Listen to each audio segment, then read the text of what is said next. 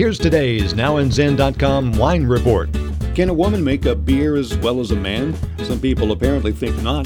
The San Francisco Chronicle reports on a Stanford University study that found craft beer drinkers are less inclined to buy certain products they believe to be historically associated with men if they think they've been made by women. I know in the field of wine, women are staking out their own turf in the traditionally male dominated business.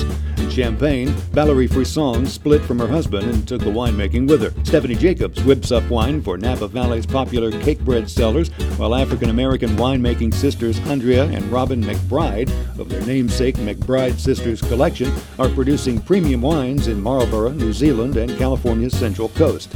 In Lodi, Kathleen Inman is grabbing awards for her prowess in the cellar, while Susan Tipton, winemaker and co-owner of Acquiesce Winery, has made waves for her insistence on making only white wines and rosés.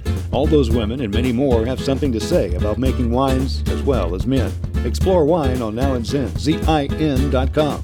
Thanks for listening. Hope you'll download us again soon. The music for the podcast is by Kevin MacLeod. I'm Randy Fuller. Read all about it on Now and Zin, Z-I-N.com.